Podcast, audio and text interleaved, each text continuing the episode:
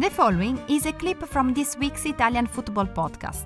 Listen to the full show and all other episodes by going to patreon.com slash TIFP and become a member for only $2.99 per month.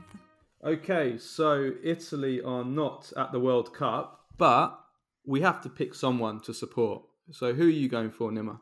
Well, obviously, because of my heritage, I'm picking Iran, but um, I'm, I'm also gonna I'm also gonna have an eye on Serbia because of the Serie A connection, uh, of course, and then then of course I, I, I I've got quite a few teams I really like, like Morocco and um, and uh, and Croatia as well, who are a really interesting side. Yeah, I mean, I'm going to go for I'm going to cheer Iran for you, Nima, just to make you happy. But I, I don't see you guys going very deep in the tournament.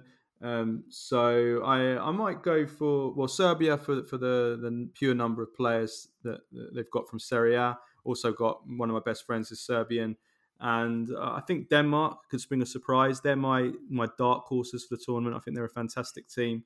Um, if I'm if I'm going to pick a flop of the tournament, I think I think Belgium. I can't believe so many so-called experts are saying that Belgium are going to go to the semi-finals, finals. I, I think they're I think they're awful. Um, I, I, I, wouldn't even be surprised if they go out of the groups. Um, what are your big predictions, Nima? I think Belgium will get knocked out of the group. I think they have an aging team, and I think people are blinded by the sheer brilliance of Kevin De Bruyne. I think there's more to the, the rest of the team doesn't quite reach that level. Um, as for dark horse, I think Portugal is my dark horse to win it.